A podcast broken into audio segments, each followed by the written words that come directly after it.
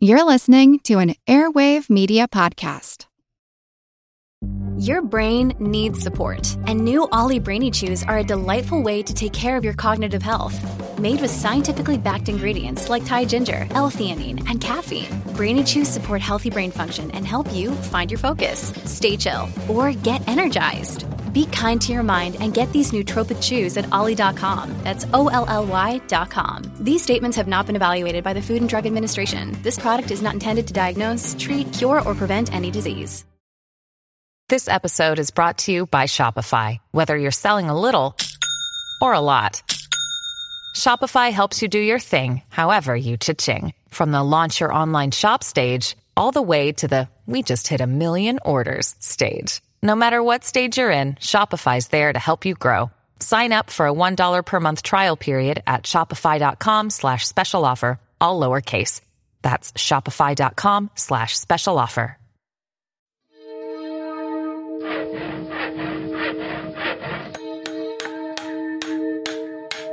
Monster House presents. Monster Talk is supported by listeners like you. Find out how you can contribute via Patreon or with reviews at monstertalk.org forward slash support. Your contributions, large or small, make a huge difference. Thanks.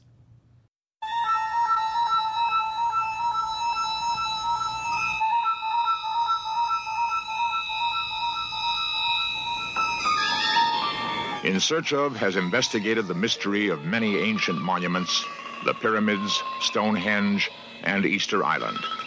A solution to these puzzles may be concealed in Florida's Coral Castle. This monumental structure was created by one man with his bare hands in the 20th century. What strange forces created this castle of secrets?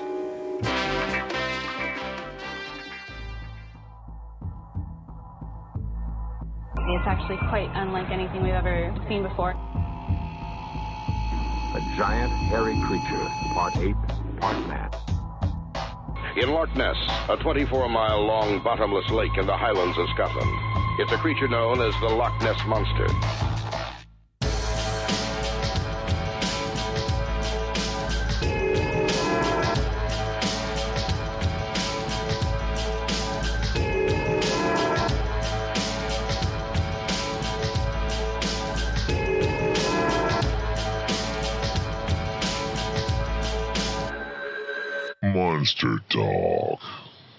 Welcome to Monster Talk, the science show about monsters. I'm Blake Smith. And I'm Karen Stollznow. It's 2021, and I've been trying to get some of our backlog of Monster Talk live shows out to you. But this is our first episode recorded in 2021. This year's already shaping up to be a kind of continuation of 2020 in some ways, but there are signs that science and medicine are making dents in this pandemic. Karen and I wish you a happy new year. And to get things started, we're visiting a topic that she's researched very deeply and that she loves very much, and that's the legends around the structure in southern Florida known as Coral Castle. It was featured in the fifth season of the Leonard Nimoy hosted series In Search of, in an episode titled The Castle of Secrets. Billy Idol wrote one of his more popular songs after being inspired by the site and the story of its purpose. The site's made of limestone, but it soaks up conjecture like a sponge. But that's enough preamble. Let's get into the Monster Talk. well. Well, happy New Year, guys. Yeah, Happy New Year. I, I guess it's still early enough into the new year. Um, uh, in my world, it's only like the third day of the New Year, so it's very exciting.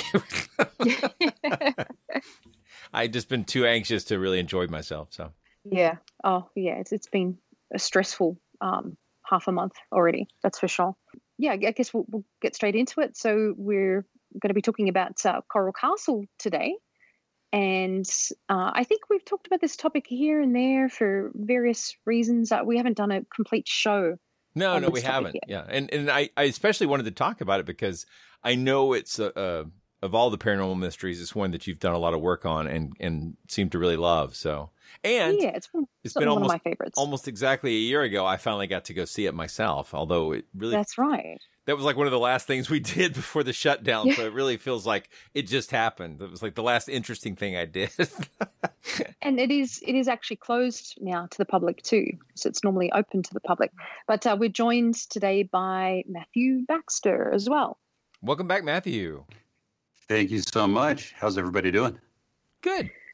good good and we should add to that uh, if our listeners haven't checked it out yet that we have a monster talk youtube channel and that matt has been very instrumental in helping us to build the channel with his ask a paranormal investigator videos which That's right. uh, have been very popular too, where uh, he invites everyone to send in videos, uh, footage of claims of ghosts and psychics and, and whatever interesting, strange thing you come across. And uh, I think he's already done about 22 videos so far. 25. Wow. 25. If if listeners Yeah, want and- to send you something, what's the best way to do that?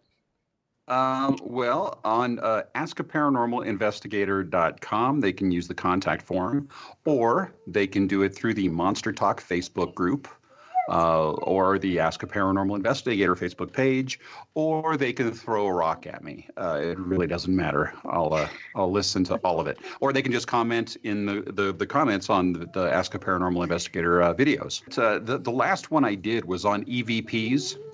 And uh, I just want to say that there is not a five year old child sitting here with me, and nobody is going to hear any five year old sounds coming through. And if they do, it's just paranormal. Ghost. Thank you for that warning. I think I can already hear the ghost. So, I guess to get started, I what is Coral Castle? that wasn't its original name. So originally it was named Rockgate Park by the creator, whose name is Edward, usually known as Ed Leedskalnin. And so it, it is a, a rock sculpture park that is currently located in Homestead in Florida. Um, so it's, I think, about halfway between Miami and the Florida Keys. And uh, so it, it is, yeah, a really interesting park of, uh, of these carved rocks. And uh, so the new owners renamed the place Coral Castle because the rock isn't actually coral and it's not actually a castle either. So that's just a bit of a gimmick. Neither a coral nor a castle Talk amongst yourselves, right? or anything like that. Yeah, yeah. Uh, but uh, I think that the, the three of us have had an interest in this topic. Now, Matt hasn't been to Coral Castle yet, so hopefully one day. He's certainly been around that area and to Florida a number of times. I've driven by Coral Castle on a few occasions. Uh, uh, once was on a, a quest to get to Hollywood, Florida, so I could buy a guitar. Um, and uh, but, so I didn't have I didn't have time for that stuff when I was 18. Um, but uh, yeah, it's uh, it's it's definitely interested me a lot. And and reading Karen's writings on it, uh, and of course, the first time I was exposed, I think it probably goes the same for all three of us, was in search of. Yes, yeah. So I have written about this topic, as Blake has mentioned, uh, for a number of journals and magazines, and it also uh, comprises a chapter of Haunting America, my book, um, which is available on Amazon. and well worth the read. I really like it. Yeah. Thank you. Yeah, yeah. I in the book I like to start by telling the folklore and then to come in and tell the facts behind the folklore, which is essentially what we're going to do right now. Yeah, yeah, it's a good approach. I think. We'll explain because if you don't, you don't explain why there's a mystery. Otherwise, I kept thinking it'd be fun to have a book series called "Explained Mysteries," but but you kind of have to tell why it's a mystery before you can explain it, right? So Well, absolutely, and then that gives you a grounding too to to come in and, and debunk if you you have to. Uh, but I first heard about Coral Castle from In Search of, as Matt said, and that was the episode Castle of Secrets. And I think I was maybe about some. Well, Matt said he was 18 years old and didn't have time for this kind of thing. Well, I was about eight, and I was just fascinated by this place. And certainly, it was the way that the show was woven. Uh, it really seemed like a great mystery to me, and I think that that was your first um, uh, your first contact with the, the story too, wasn't it, Blake? I believe so. Yeah, yeah, yeah. I, it, it, does show so, up in a lot of paranormal books too, and I, you know, I, have I've lost yeah. track of what I've read when, but yeah, absolutely. And uh, well, we can go into that a little bit later because Coral Castle really does feature in a lot of popular culture, um, for for good reason. So, I guess we give a little bit of background about the the history of Coral Castle, and so it all begins with Ed Edward Leedskalnin, and he was born in Latvia in 1887. So the the, tor- the story is always tied in with an apparent love interest of his, and she's given different names in different books and different articles. Usually, she's known as Agnes, sometimes Agnes Scuffs, which to me doesn't sound very Latvian or, or Lettish at all. Scuffs just sounds kind of English. Um, but there are different spellings of her name. There's another book too in which she's listed as, uh, I think, Hermoine or Hermine again, there are lots of different variations, but uh, this claim is that Agnes was his uh, love interest to Sweet 16, he called her. She was 16, and apparently he was about 26 in his 20s, uh, around that age. So, one story is that she jilted him at the altar, or that she wasn't interested in him. She rebuffed him in some way, and so that sent him to America, to the land of opportunity. So he went to North America, he traveled around North America. He started in Canada and then he traveled around the United States working, and we'll get into that a little bit later as well. But uh, he w- lived in New Jersey and Texas and Washington and Oregon and California. And unfortunately, then in the 20s, 1920s, he developed tuberculosis. And as we know from talking about places like Waverly Hills Sanatorium.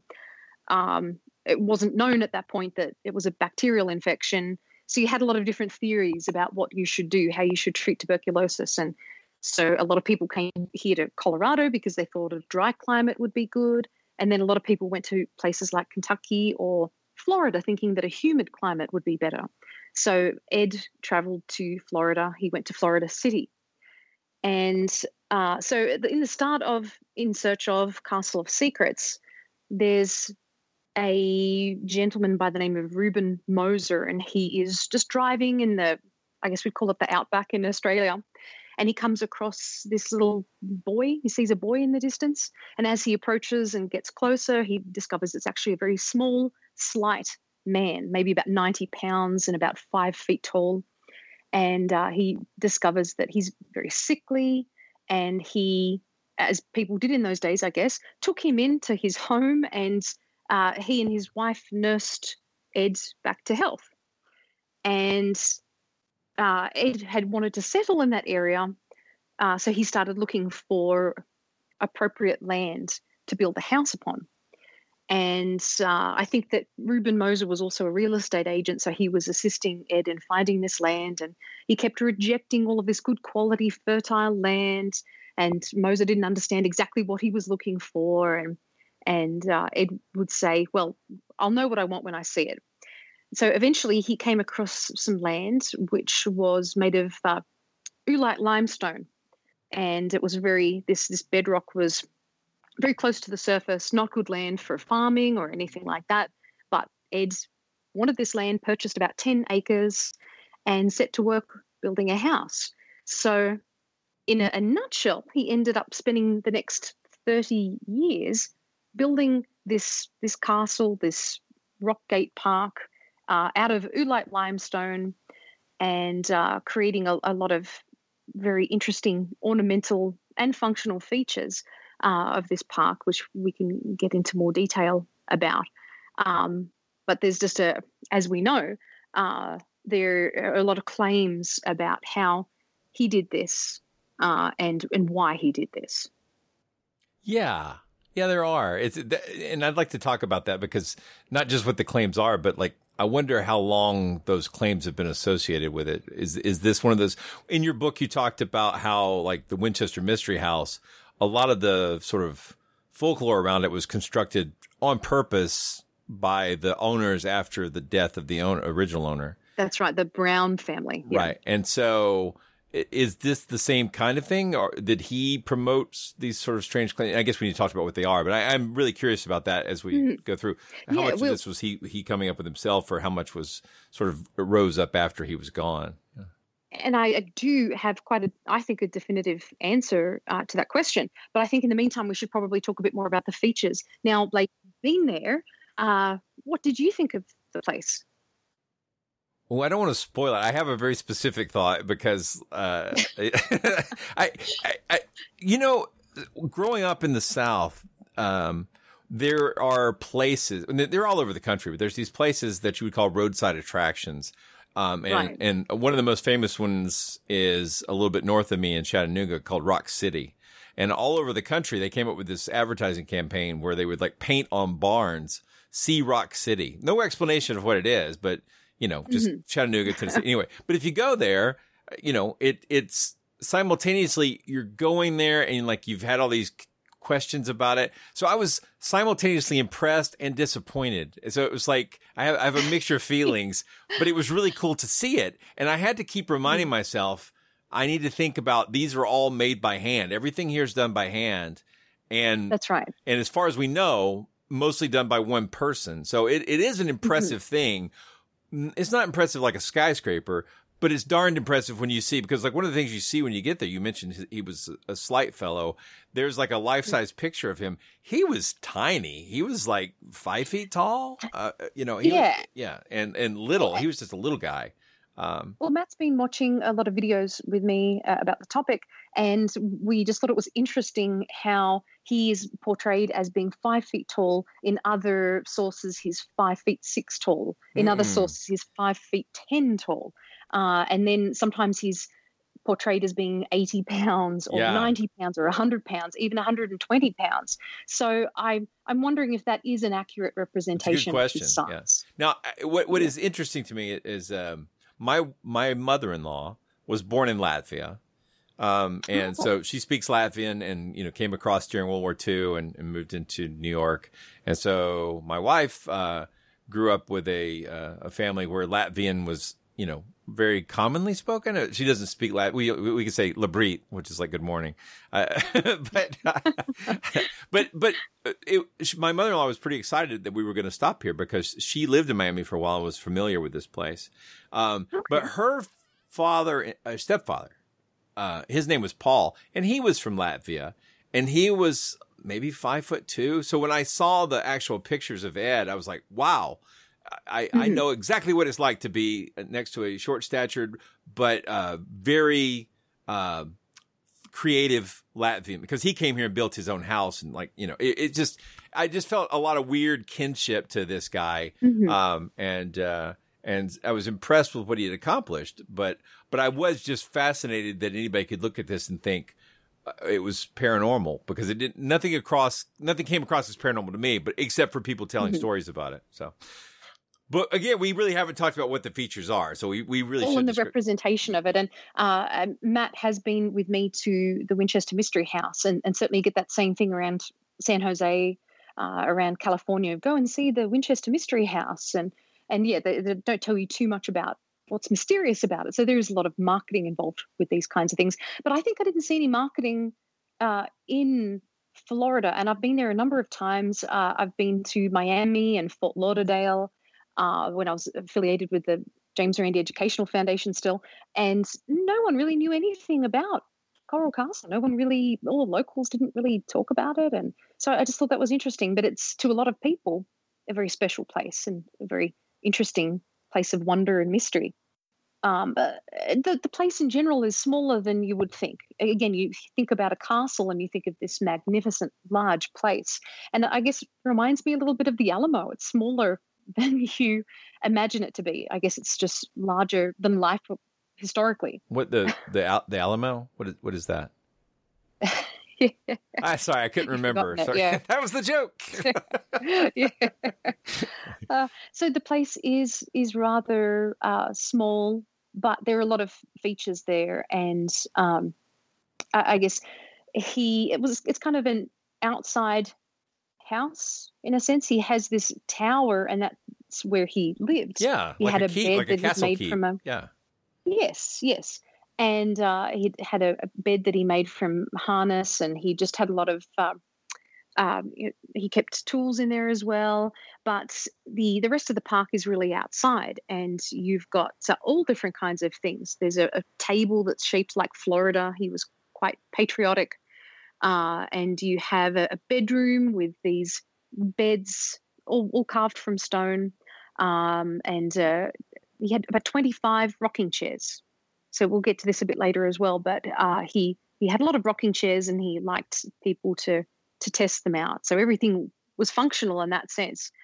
Uh, and he had a, um, a, moon fountain, and he had a wall of planets. So the moon, and he had um, crescent moons and Saturn and and other planets. He had a sundial and a telescope. And I think one of the most popular features and well known features is the nine ton gate. And it was said that a child could swing this gate open. It was just built so perfectly, um, the physics of it. And yeah. uh, it's a very, very large uh, block of stone. And I think that that's where we start to get into a lot of the myths and legends. How did he move these rocks? Because they range from about one ton, one to three tons, up to 30 tons. So one of the one of the stones is 30 tons. Yeah. Uh, and I think these are what short tons, so a little bit, it would be a little bit um, lighter than 30 actual tons today, but uh, still extremely heavy. So the question is, well, how did how did he build these this park? How did he uh, move these rocks by himself, especially if he was this slight 100 pound um, little Latvian guy? Exactly. I would say that that is the key thing here is that everything here is built out of stone. This is like the Flintstones, like like you know how they have things like they looks modern, but they're made out of rock. That's literally like everything there is made out of this this this limestone, and uh, it. Yeah. So it, I, we you know we, we, can definitely put some pictures in the show notes. I I took my well Kathleen takes takes better pictures than I do. My wife took a bunch of pictures while we were there, so I've lot. I'm sure you I have pictures too. So too. Yeah, yeah. I, I, think with the palm trees there and the plants, uh, everything's very green. It's very very pretty, and it does come up well in photography. But it, again, it looks a lot bigger than it is, and people have said it's the eighth wonder of the world, and uh, that it's America's Stonehenge, and have compared it to the Taj Mahal and the Great Pyramids, and that that's just not uh, not the case in terms of size. No, no, not really. No, it, it is it is a little bit underwhelming if you've if you've only read the hype. Yeah, but again, I, yeah. I, I had a very pleasant time there. I think it's worth stopping to visit. Uh, and much like when we went to Area 51, um, uh, well, we went to Rachel. Uh, you know, we we came, we saw, we we dropped several hundred dollars on tchotchkes. So I've got I've got like the uh, the the uh, Coral Castle library over here of all the, I bought the bu- book bundle and all kinds of stuff. But uh, mm-hmm. Yeah, and I think that it's it's nice to keep these places open because they are privately owned, and sure, the owners have come in and they've created uh, a lot of these mysteries. And again, we'll talk about that soon.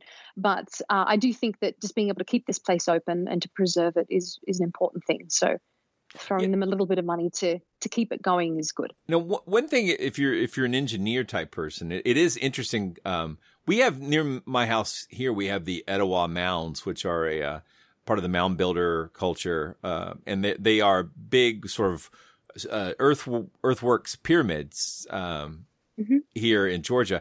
But near the mounds is a big trench that served as kind of a moat, but it's also where all the earth was excavated to make the mounds. And mm-hmm. similarly, there's a sort of a moat around Coral Castle, and that moat is where he pulled all his uh, stone so I think it's kind of neat how he, as he was pulling out the material to make this stuff, he was also creating another feature for the park. A quick editorial insert. While I referred to them as moats during this interview, that is only by analogy. The quarry pits are outside the walls of the structure and they're protected by a gate, but they are not full of water and they don't turn the park into a kind of small island or anything like that. But the visual similarity is there to the extent that hearing them called moats is quite common but they are just the limestone quarry site. Yeah, yeah. So the quarry is still there. And uh, we need to add, too, that he moved the entire Rockgate Park at one point. And there's a lot of speculation about why he did that. But a number of years, he started building it in the early 1920s. And in the late 1920s, he decided to move the entire park about 10 miles away. And so again, there are a lot of theories come into play about how was he able to move this entire park and and why did he do this? And so I guess we'll go into some of the theories. So the, the myths and the legends of, of Coral Castle. So a lot of people say, look, he could not have possibly built this by himself. That uh, he he might have enlisted the help of aliens, or that he was an alien himself that he couldn't have possibly done this without modern machinery like cranes and laser drills. And there's a quote that's attributed to him as well. A lot of quotes are attributed to him. And one is that he discovered the secrets of the pyramids. So it's also said that he used harmonic sound waves to build the park, or that he used um, electromagnetic force, that he had built the park on ley lines so one of the theories is that when he moved the park 10 miles, it was because he was off course for the ley lines. And so he needed to, to relocate to be positioned precisely on the, the ley lines. So, and, and one of the most popular theories is that he used levitation. And it's said that he always worked uh, at night and that he worked when no one was, was around. So he deliberately avoided having anyone watch him. And if you watch uh, uh, In Search of, there's a section where some people are watching him and he realizes that they're watching him. He's about to levitate this large rock. And as soon as he sees them, he just stops what he's doing. And so that was what people would say. I mean, it, the thing I like about the episode of In Search of is that they interview people who were around when he was still alive. So I don't know if you remember that, but uh, there were a woman and a, a fellow, and they were kids at the time, but they knew him and they'd spoken with him. And so they attested to the fact that he was a very private man and that he worked by himself. And so I think that that part of the story is really blown up that he didn't yeah. want anyone to see what he was doing because he was levitating rocks or uh, he was, uh, gosh, one, there's another theory about him using Tibetan monk techniques to levitate the stones. And uh, so other people said that he used crystals or a vortex. So there are all these different kinds of theories. So again, you just have people claiming that he either had superhuman human strength or he levitated the rocks or he had assistance from aliens or he used electromagnetic forces. Um, but no one seems to really be giving him credit in building the place. And uh, I think that's where Matt kind of comes into play um, because he's got an interesting personal tale that I think can uh, assist us to explain exactly what was happening with Coral Castle.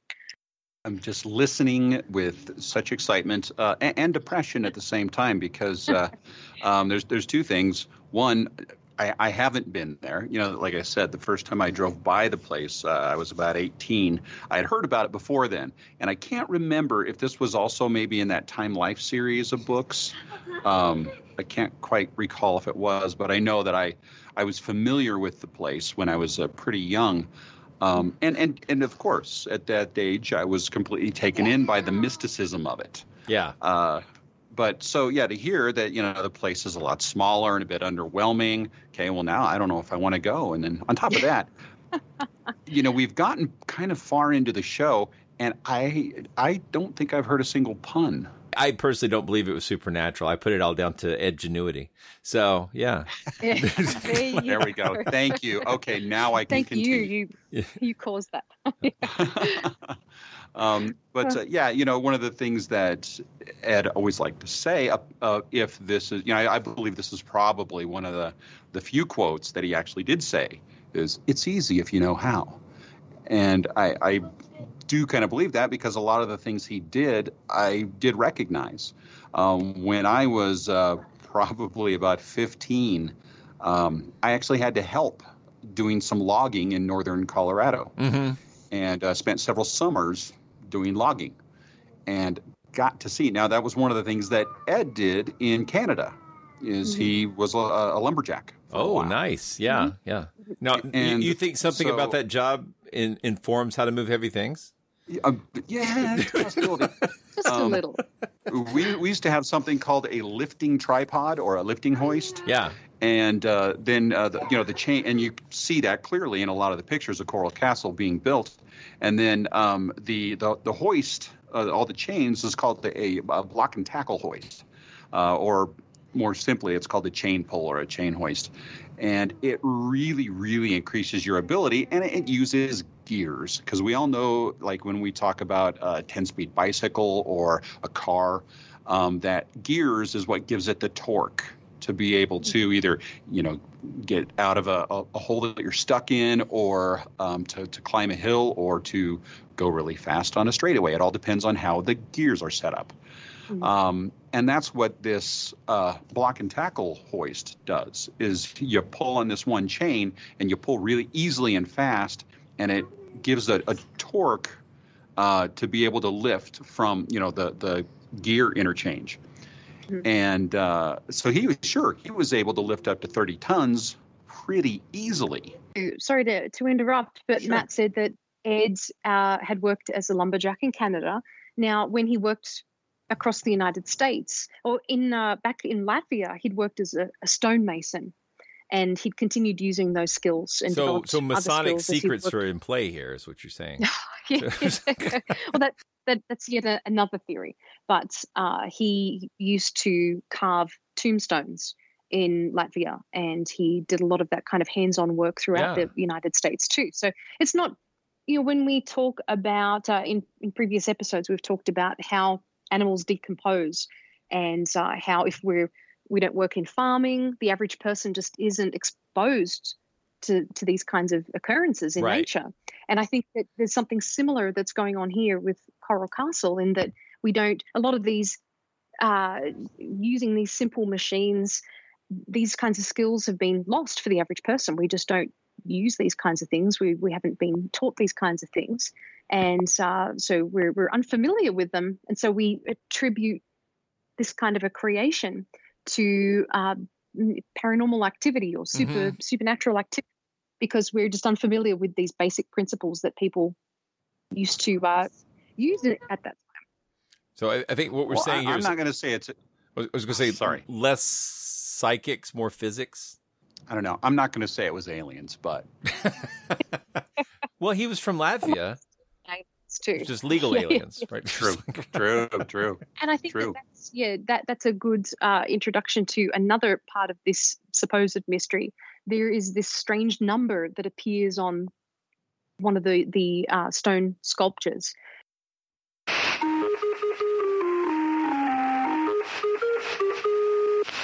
And that number is 7129 dash 610 5195. So it's said that this number is the secret to the universe. And uh, there are lots of different theories about it. It's the, it's got the golden ratio, or it's the angle on which the Great Pyramid is formed.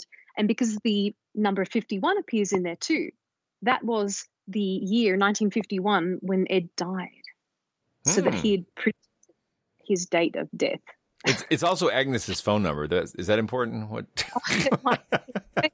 and there are stories too that after he had built this park and he he would continue to talk about his sweet 16 and uh, one day his sweet 16 would arrive and he'd get very wistful about her and and again we don't know if she really existed or if she was some kind of figment of his imagination or an ideal woman.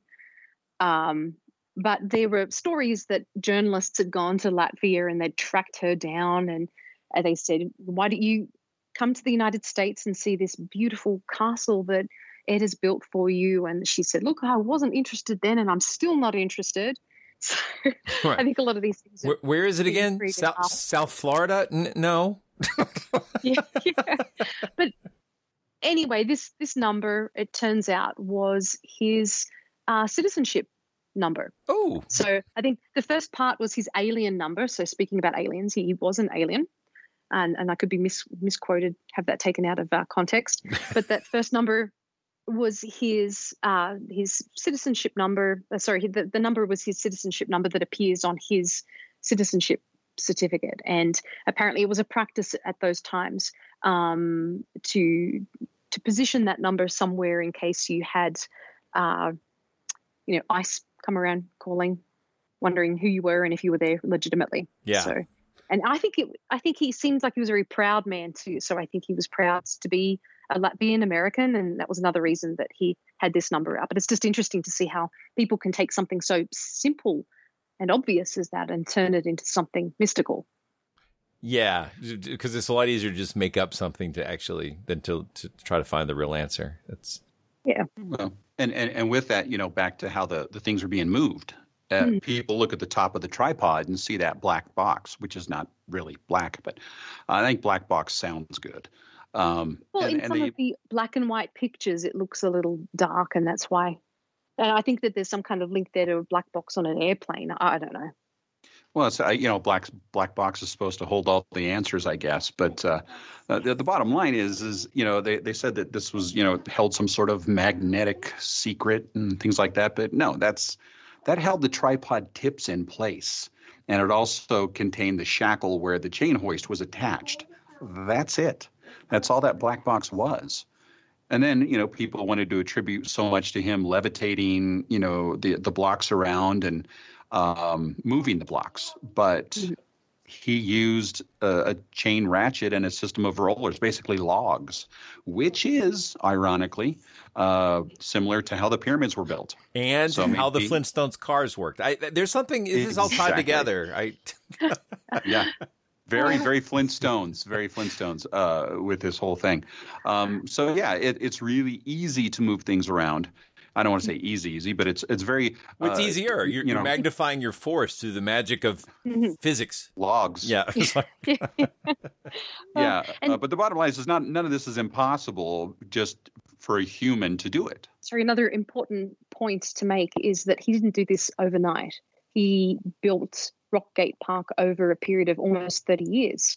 And this was his life's work. This was uh, his passion and he was an artist in in creating this place. A little eccentric for sure but he was absolutely an artist and he he did this his entire life devoted his life to building this this place Hey, it's Kaley Cuoco for Priceline. Ready to go to your happy place for a happy price? Well, why didn't you say so? Just download the Priceline app right now and save up to 60% on hotels. So, whether it's Cousin Kevin's Kazoo concert in Kansas City, go Kevin, or Becky's Bachelorette Bash in Bermuda, you never have to miss a trip ever again. So, download the Priceline app today. Your savings are waiting. Go to your happy place for a happy price. Go to your happy price, Priceline. Hello, I'm Paul Giamatti. And I'm Stephen Asma. Each week on Chinwag, we dig into the weird topics you wonder about, that you care about, the stuff none of us are totally sure of, like the Bermuda Triangle, Mothman, consciousness, philosophy, UFOs, ghosts, or, say, Bigfoot. So who's to say that there's not alien species that are Sasquatch? Like I'd seen a ghost and I would hear something walking and breathing. Maybe every path is right. I will accept as a premise that every path is right. That is a face on Mars, eyes, nose. It kind of looked like Wilson the volleyball. Some people enjoy the waves or whatever uh, crashing, and I enjoy listening to a quantum physics audiobook. I do think there are many things in the world that we just don't understand yeah. and probably won't understand. That's our whole show.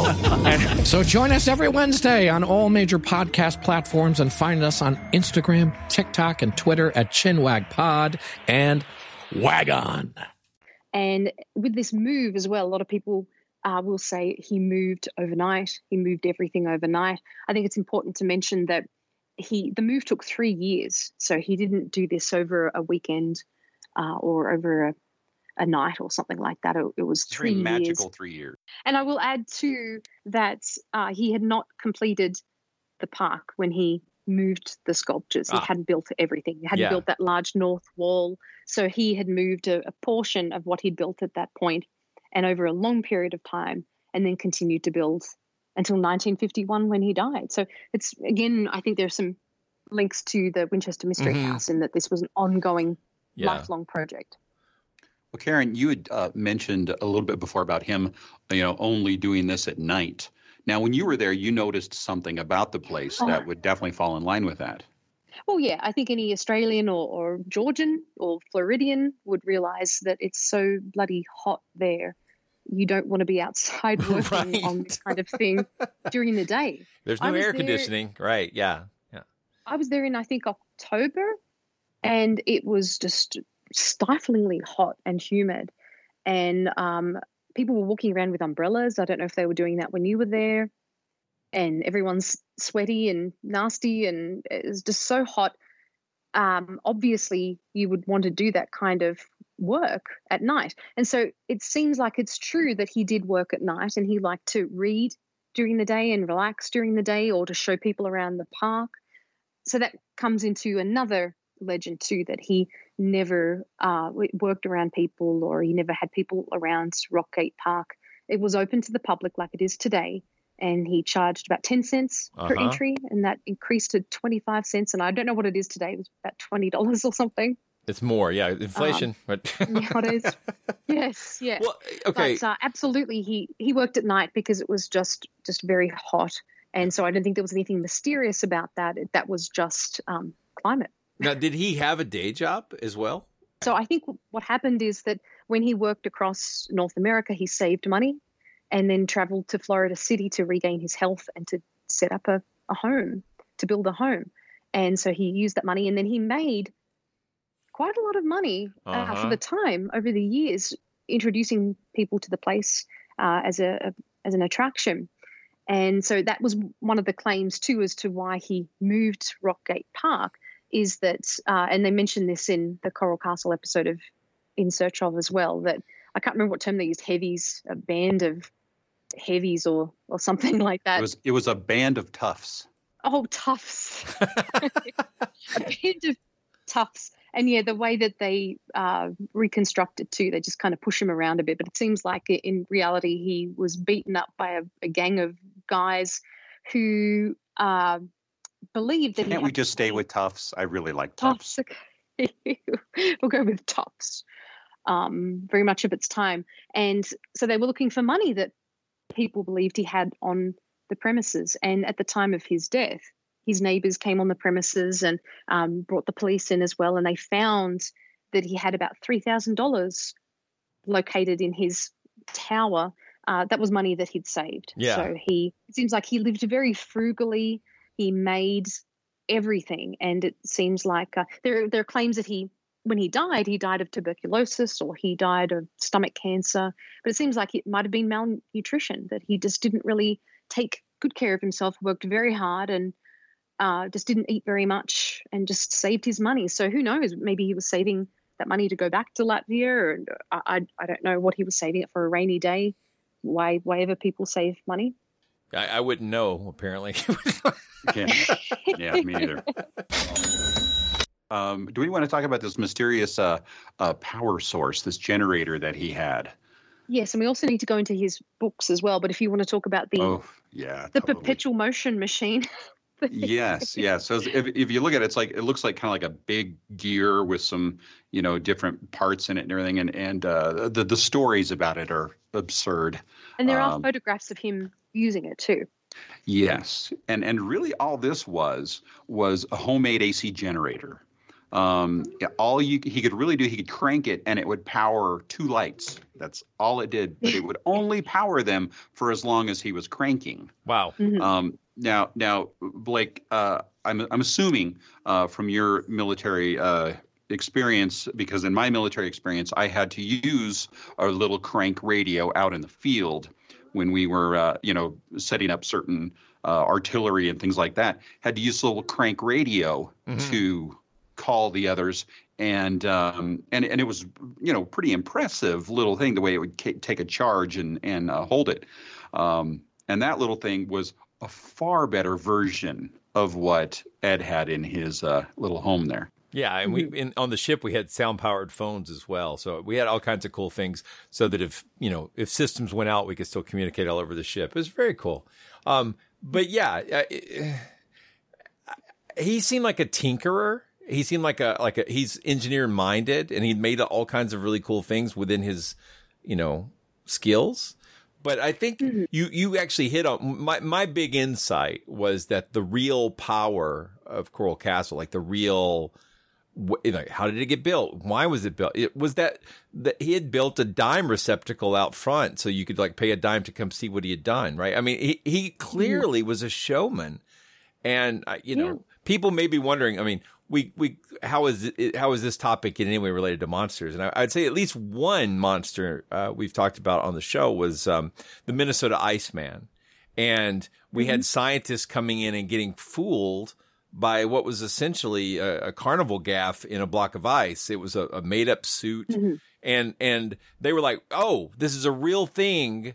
And you know they're finding like a classification for it. They're trying to give it a, a, a name, a, a Linnaeus, you know, based science name for the species and all these other things.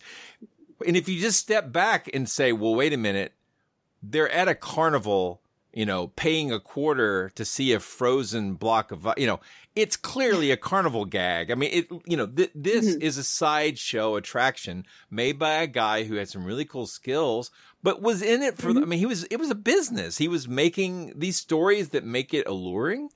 Uh, you know, they, they all make it worth a dime to come take a look. You know, he, he benefited financially from keeping it mysterious. I, I just, that is not obvious in, in most of the books you read. I mean, it's not obvious when, you know, but it's super obvious when you get there and you see the, there's pay a dime, see the thing, you know, and, and you're not paying a dime. As you say, you're paying 20 bucks or whatever, but I would agree that I think that this topic is relevant to the show because this is presented as being a mystery, and uh, a lot of the articles say scientists are baffled. How did he do this? And uh, a lot of stories come into play talking about aliens and UFOs. And uh, I do want to talk about his books and Yeah. another book where I think some of the legends are coming from as well. But I mean, we we really have everything uh, in this story, including Atlantis, Dr. Atlantis, and uh, the Bermuda Triangle. But I think we should go back to his, his books. And um, so, did you receive those books? Because you said you bought a lot of souvenirs there.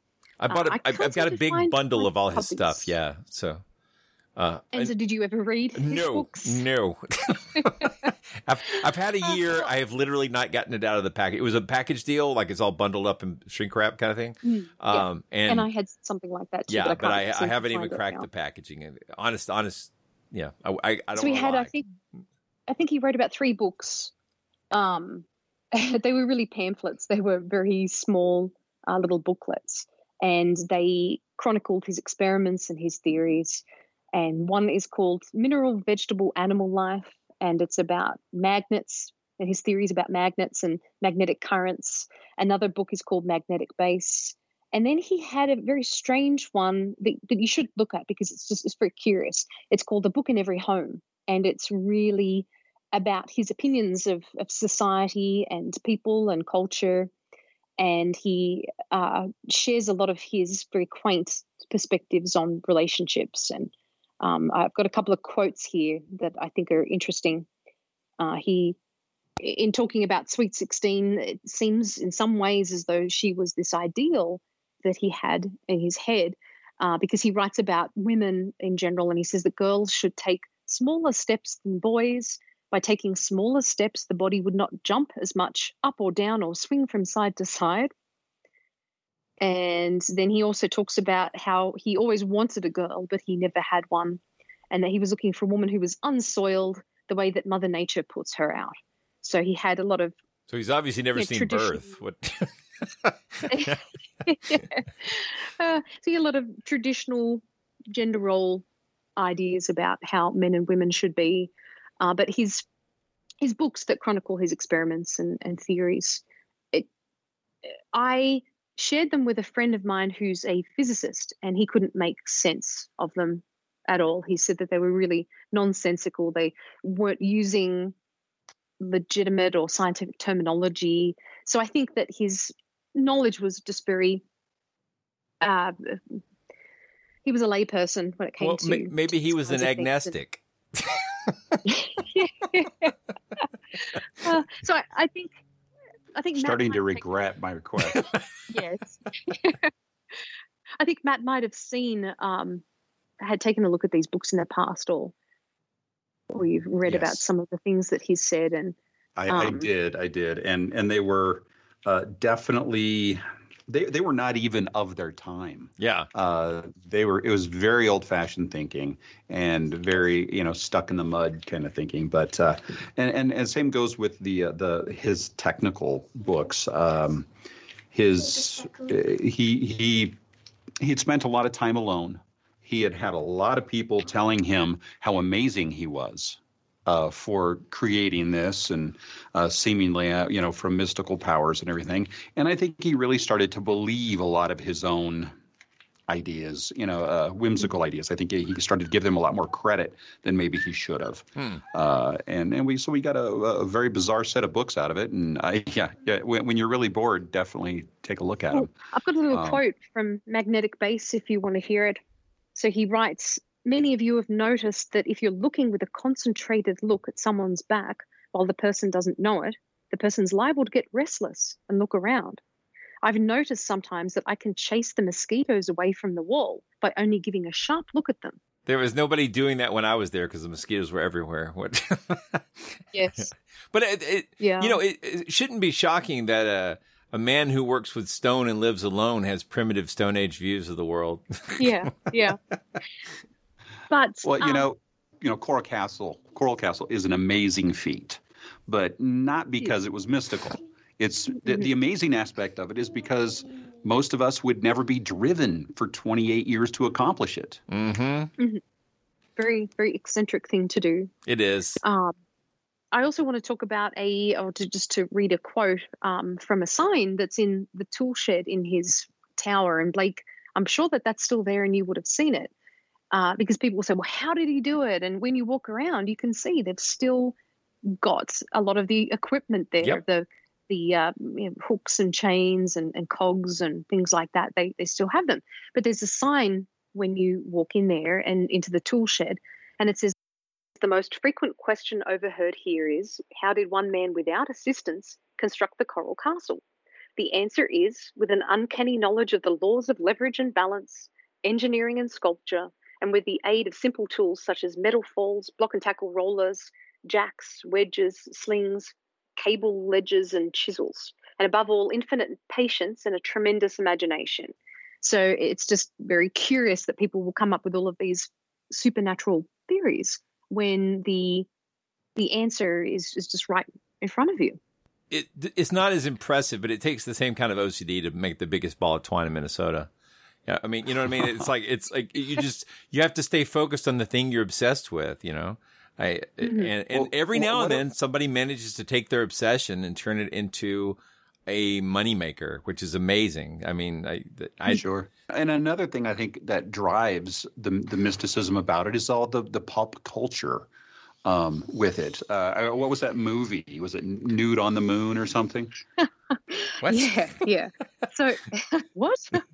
His ears perk up. So we'll talk a little bit about the the pop culture, and uh, I think one of the bits of evidence that we have for the fact that his uh, what he did was natural and not supernatural. Uh, there's a lot of photographic evidence. He had a brownie box camera, and he took pictures of himself. These proud pictures of him standing beside the tripod or the things that he'd made. And there's also video footage. So the first bit of video footage that we have of Coral Castle goes back to 1944, and it was I don't know if you've heard of this, Blake, the Person Oddity series no uh, by Universal Pictures, and it's called the Fantastic Castle. So that might have been one of the early uses of castle in reference to Rockgate Park. But it is it's a very fun little video that you can watch. The the quality isn't very good. Uh, one of those kind of newsreel That- style. yeah, that's what I was going to ask. Is Um, it kind of like a newsreel, but but yes, like human yeah. interest? and it's uh goes for about two minutes, I think. Yeah. And you it there's footage. It exposes Oh. everything that that he did really. Yeah, I think it was found in the back of a cupboard in someone's place years ago. Um, but it it has uh, footage of him actually building the place and Wow. people watching him and people, uh, you know, scantily clad women uh, in the rocking chairs and um, so it's it's just great to see him actually building the place. And again, in the middle of the day too. I was about to say I'm it's not were built at night. Yeah. I'm sure there were times that he worked during the day when eh, maybe during winter or, or fall. Um, but it's just really cool to see that photographic evidence of him building the place. And you see all of the tools and the tripods, and um, it's just really fun to see. But the Coral Castle has appeared in a number of other movies and TV shows. Um, so as we've been saying a lot, of, it was in uh, In Search of. It's also been on Ripley's Believe It or Not and Ancient Aliens. Um, but it was on a number in a number of movies so that were filmed on location back in the 50s and 60s. And as Mat mentioned, one of those is Nude on the Moon. And so a friend of ours unfortunately introduced us to to this um, movie. And I can't remember the plot. Do you remember the plot? Uh, it was uh, I can't remember. Just some astronauts discovered, you know, when they went up to the moon, this little colony of naked ladies living there. Were they playing volleyball? Possibly. I've never seen people naked not playing volleyball. On film, I mean, you know. yeah.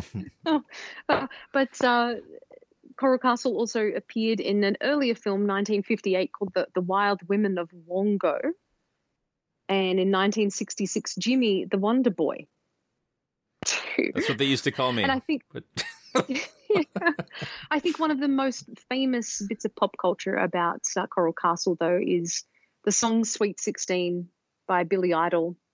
And if you go and look at the video, I think there are two videos. I haven't found the one that was shot on location at Coral Castle, but there was one that they filmed um, of him doing that. And uh, so he was inspired by In Search of to write that song. And it's a pretty, pretty ballad. anything for my sweet 16. And I do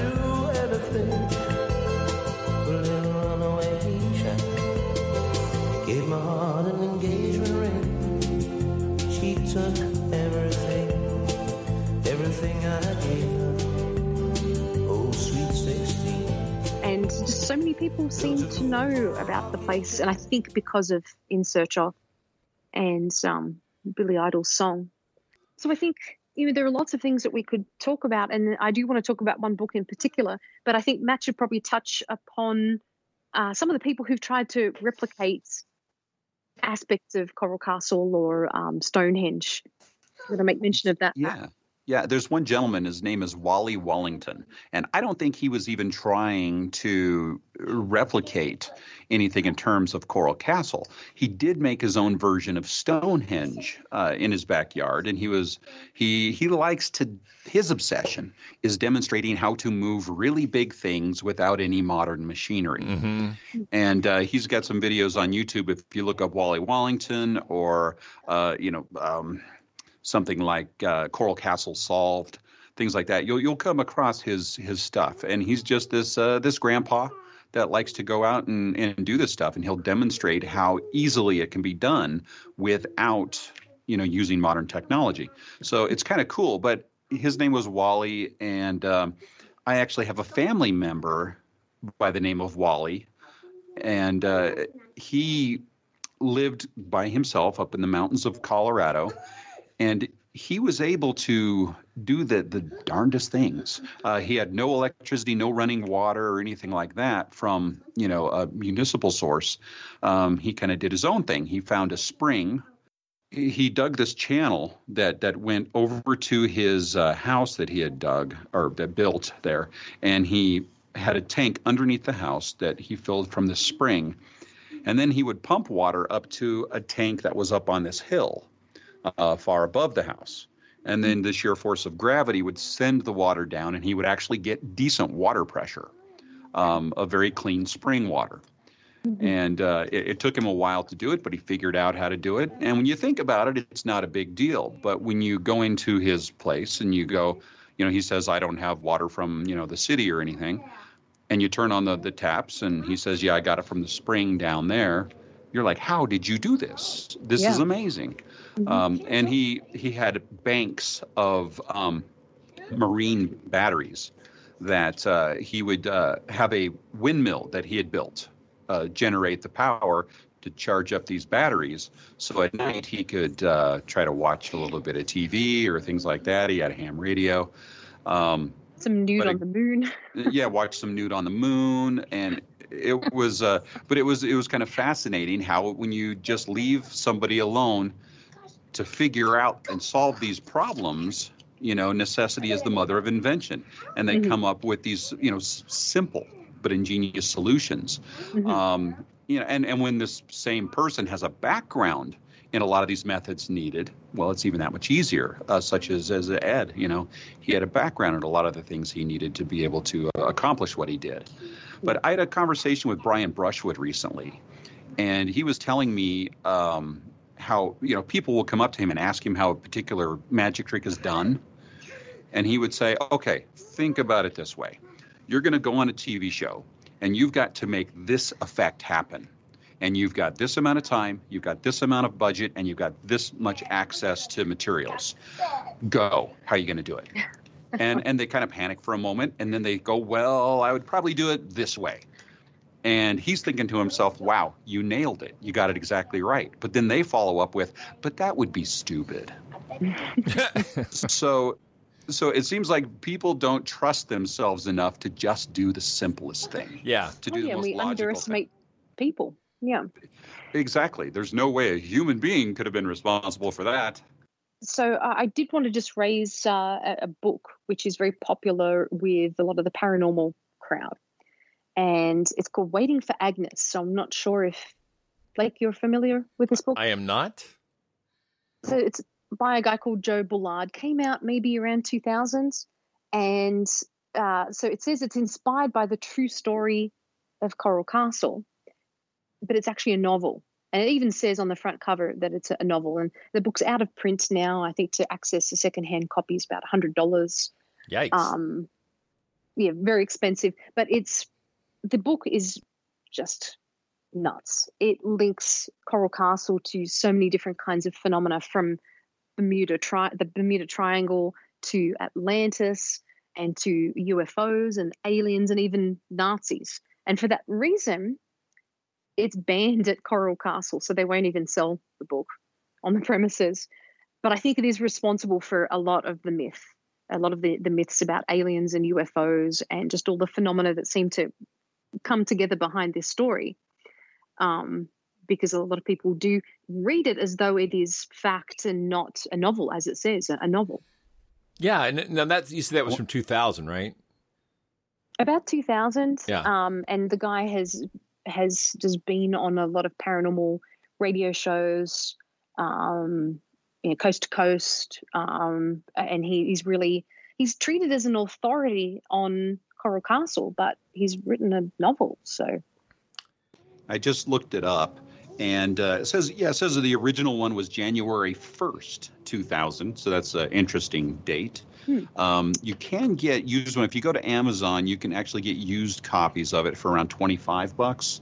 Um, the Okay. paperback is about forty two fifty six. So if anybody uh, wants to torture themselves with this, uh, they can absolutely run and get it because it is uh, it is fiction. I can give you um, a, a little bit of the synopsis if you'd like. Okay. Sure. Okay.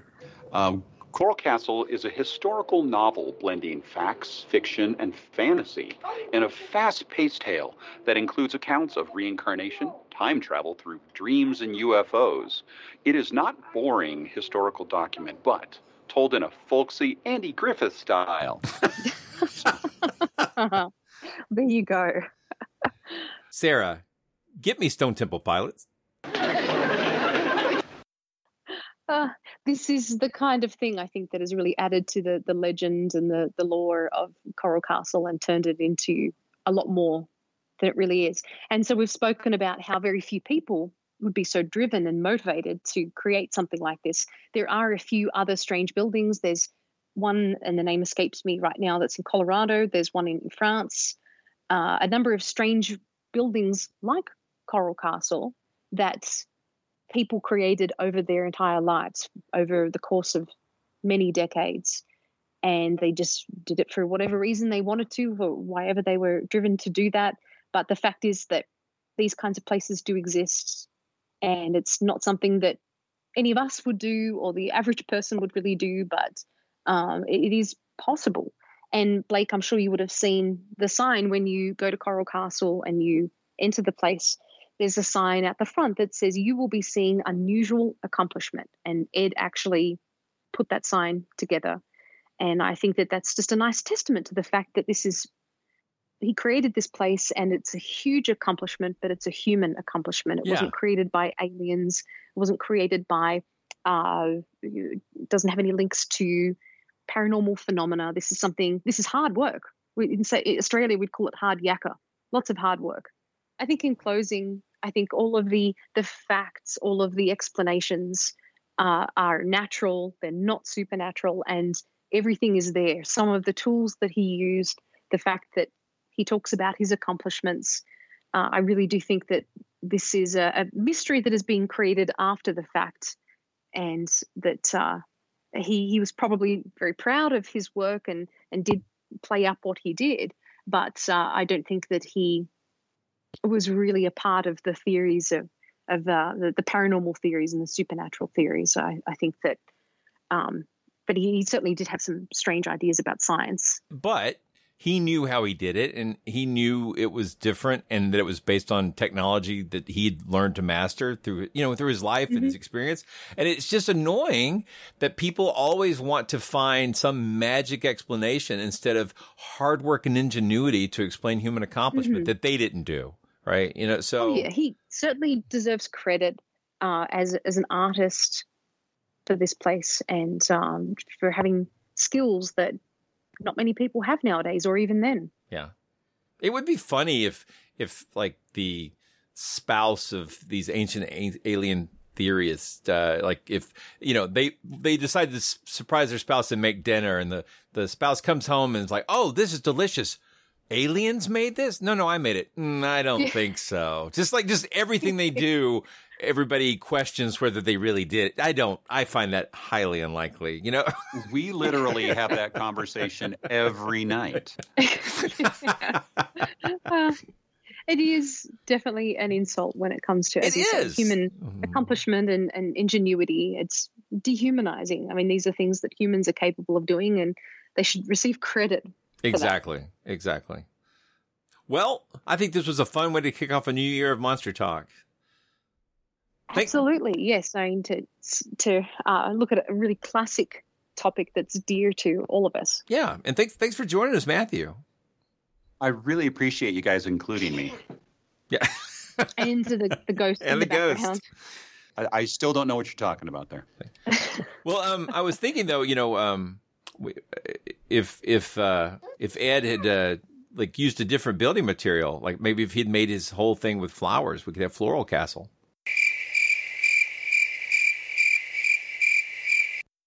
Well, check the show notes, and um, maybe we'll get a little video out of this as well. Um, and um, Yeah. we'll look forward to a, an exciting 2021. Monster Talk. You've been listening to Monster Talk, the science show about monsters. I'm Blake Smith. And I'm Karen Stollznow. You just heard a roundtable discussion with special guest Mat Baxter, joining Karen and myself to talk about the handcrafted 20th century megalithic site called Coral Castle. We've put lots of photos and links in the show notes for you, so be sure and check those out. We hope you've enjoyed this episode of Monster Talk. Each episode, we strive to bring you the very best in monster related content with a focus on bringing scientific skepticism into the conversation. If you enjoy Monster Talk, we now have a variety of ways to support the show, all with convenient links at monstertalk.org forward slash support. That's monstertalk.org forward slash support. We have links there to our Patreon page as well as a donation button. Another great way to support the show is to buy books from our Amazon Monster Talk wish list, which directly helps us with our research. We love used books very much, so don't feel compelled to buy new ones, and we love Kindle so we can share our digital libraries with each other. And finally, without spending any money at all, you can support us by leaving a positive review at iTunes or wherever you get your podcasts. Positive reviews help keep us visible in iTunes, which is a great way to help us find new listeners. And please share our show on your favorite social media platforms. Monster Talk theme music is by Peach Stealing Monkeys. Thank you so much for listening.